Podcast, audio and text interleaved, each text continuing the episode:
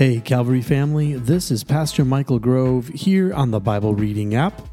And here we are on the Bible reading plan for May the 5th. So we have read through most of the book of Genesis, and today we are reading the last part of Joseph's story right before the ending of Genesis. We'll get to that one tomorrow. But I just want to remind you all that's happened to Joseph. He's now been beat up by his brothers, thrown into a pit, sold into slavery, lied about, thrown into prison, and now he is second in command over everything in Egypt. The really awesome thing is that God is blessing him because of his attitude and because of the things that he's doing. Now, having said that, remember, he still has very real feelings about his brothers. Now, they've come to Egypt to find food during the famine. So, Joseph has been having a little bit of fun with them by disguising himself, not letting them know who he is, and he is about to reveal himself today. So, here we go, starting in Genesis chapter 45. Then Joseph could no longer control himself before all his attendants, and he cried out, Have everyone leave my presence.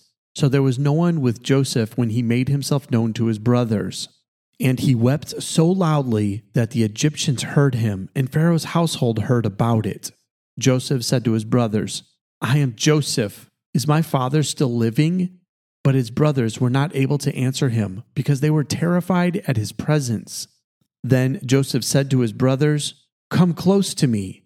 When they had done so, he said, I am your brother Joseph, the one you sold into Egypt. And now, do not be distressed and do not be angry with yourselves for selling me here, because it was to save lives that God sent me ahead of you. For two years now there has been famine in the land, and for the next five years there will be no plowing and reaping. But God sent me ahead of you to preserve for you a remnant on earth and to save your lives by a great deliverance. So then, it was not you who sent me here, but God. He made me father to Pharaoh, lord of his entire household and ruler of all Egypt. Now hurry back to my father and say to him, This is what your son Joseph says God has made me lord of all Egypt. Come down to me, don't delay.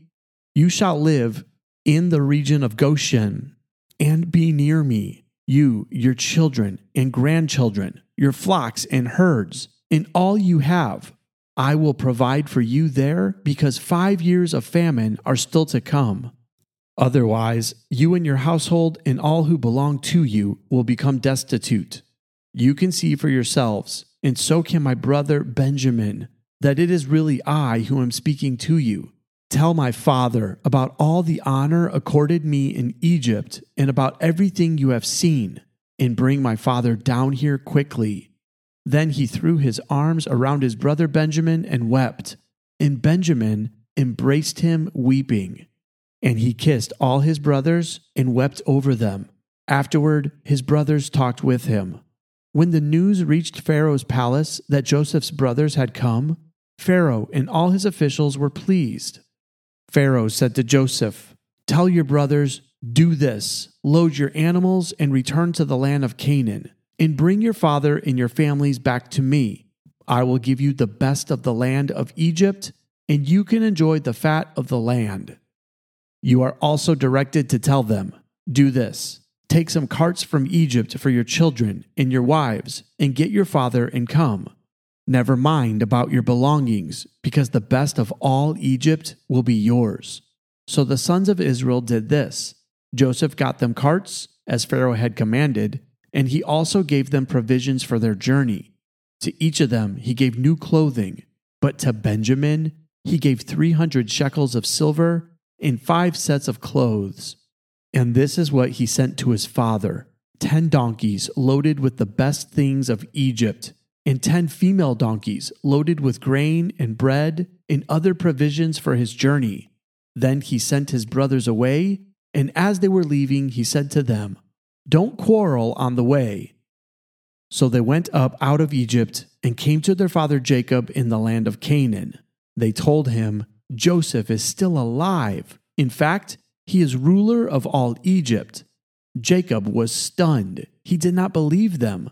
But when they told him everything Joseph had said to them, And when he saw the carts Joseph had sent to carry him back, the spirit of their father Jacob revived.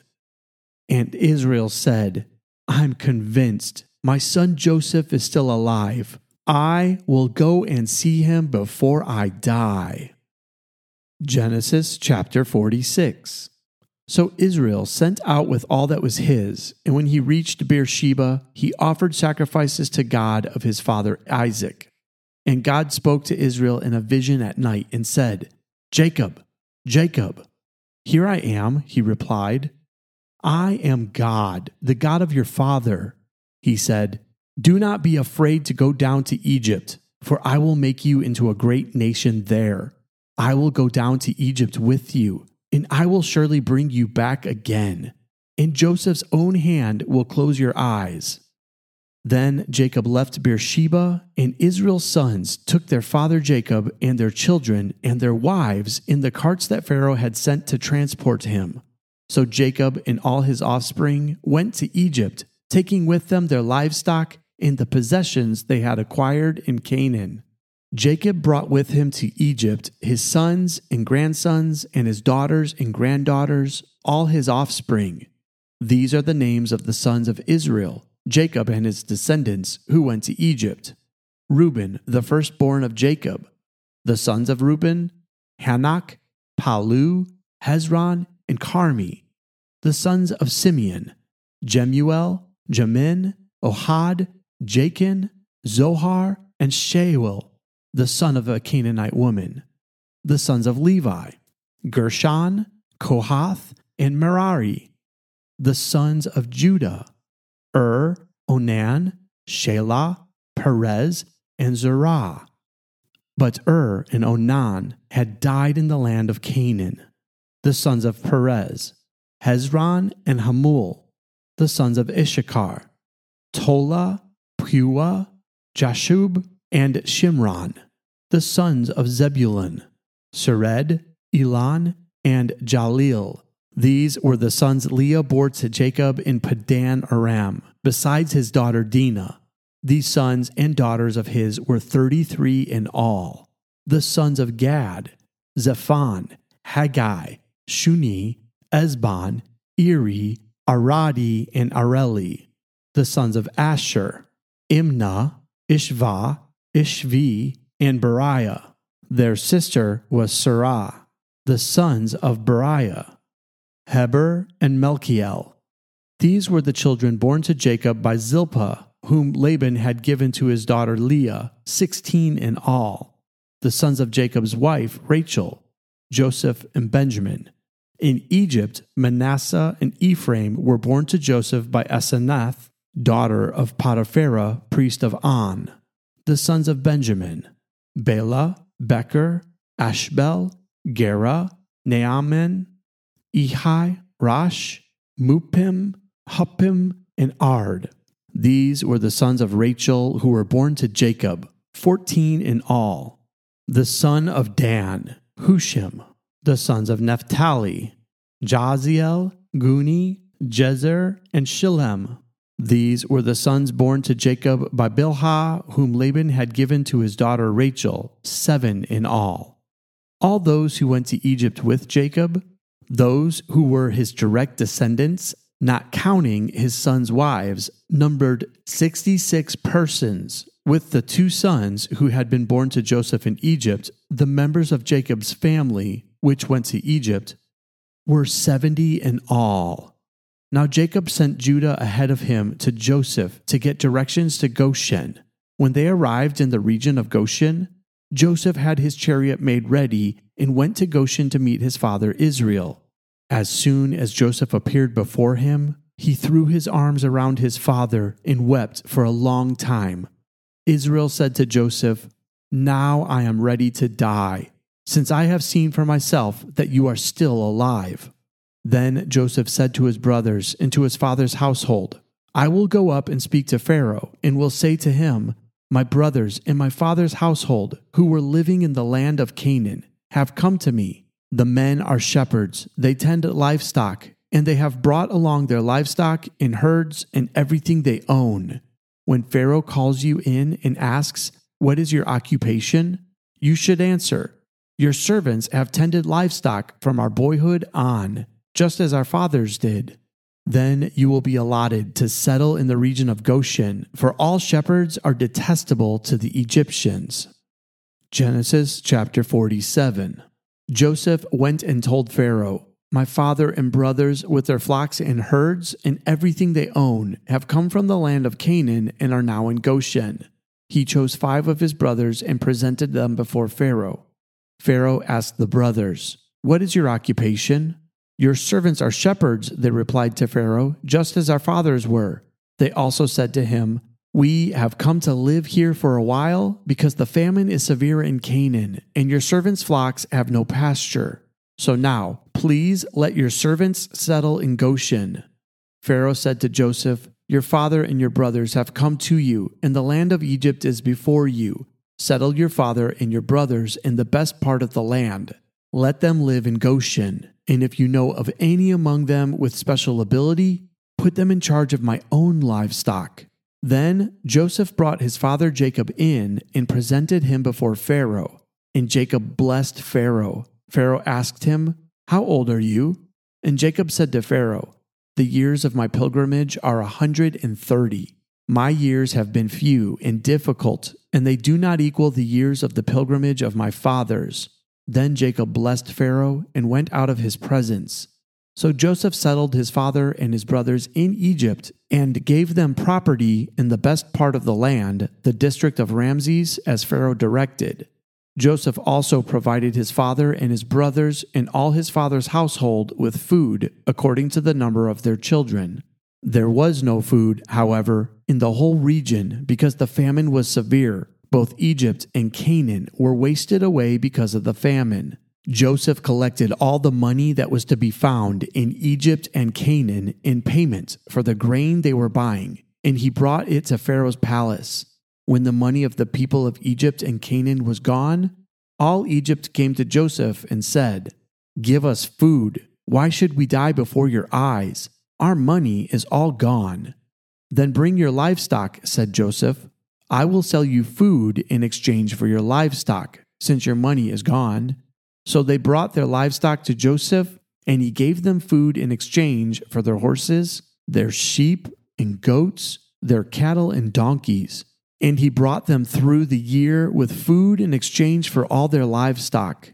When that year was over, they came to him the following year and said, we cannot hide from our Lord the fact that since our money is gone and our livestock belongs to you, there is nothing left for our Lord except our bodies and our land. Why should we perish before your eyes? We and our land as well. Buy us and our land in exchange for food, and we with our land will be in bondage to Pharaoh. Give us seed so that we may live and not die, and that the land may not become desolate. So Joseph bought all the land in Egypt for Pharaoh. The Egyptians, one and all, sold their fields because the famine was too severe for them. The land became Pharaoh's, and Joseph reduced the people to servitude from one end of Egypt to the other. However, he did not buy the land of the priests because they received a regular allotment from Pharaoh and had food enough for the allotment Pharaoh gave them. That is why they did not sell their land. Joseph said to the people, Now that I have bought you and your land today for Pharaoh, here is seed for you so you can plant the ground. But when the crop comes in, give a fifth of it to Pharaoh. The other four fifths you may keep as seed for the field and as food for yourselves and your household and your children. You have saved our lives, they said. May we find favor in the eyes of our Lord. We will be in bondage to Pharaoh so Joseph established it as a law concerning land in Egypt, still in force today, that a fifth of the produce belongs to Pharaoh. It was only the land of the priests that did not become Pharaoh's. Now the Israelites settled in Egypt in the region of Goshen. They acquired property there and were faithful and increased greatly in number. Joseph lived in Egypt 17 years, and the years of his life were a 147. When the time drew near for Israel to die, he called for his son Joseph and said to him, If I have found favor in your eyes, put your hand under my thigh and promise that you will show me kindness and faithfulness. Do not bury me in Egypt, but when I rest with my fathers, carry me out of Egypt and bury me where they are buried. I will do as you say, he said. Swear to me, he said. Then Joseph swore to him, and Israel worshipped as he leaned on top of his staff. This concludes our reading for today. Let me give you a few thoughts before we end our time together. I think there's something really interesting in Jacob's response to Pharaoh. Pharaoh had taken care of Joseph, so when Joseph gets there and sees how well blessed his son is, Jacob can't help but to bless Pharaoh. Now remember, Pharaoh doesn't really know the God of Jacob, yet this didn't stop Jacob. As he came into Pharaoh's presence, he couldn't help but to bless him. And then after they talked for a while, Jacob once again blessed him before leaving. This causes me to wonder something. How often am I willing to speak a blessing over those around me? Is it my first thought, or is it something I remember on my way out the door? Jacob immediately blessed Pharaoh, and then as he was leaving, he blessed him again. If we want to be a people of blessing, it comes from us speaking blessing.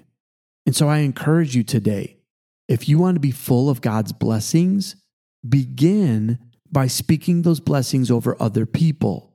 The more you speak those blessings, the more you'll realize the blessing God has already given you. So, whatever you do today, I encourage you find somebody that you can speak life and a blessing over, even if they live a completely different culture, have a different level of prestige, and seem to have it all together, which is the interesting part. Isn't it harder to bless somebody who already has it together? It's easy for us to speak a blessing over somebody who needs it.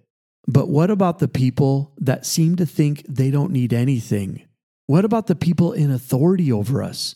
What about those who are rulers and have everything at the palm of their hands?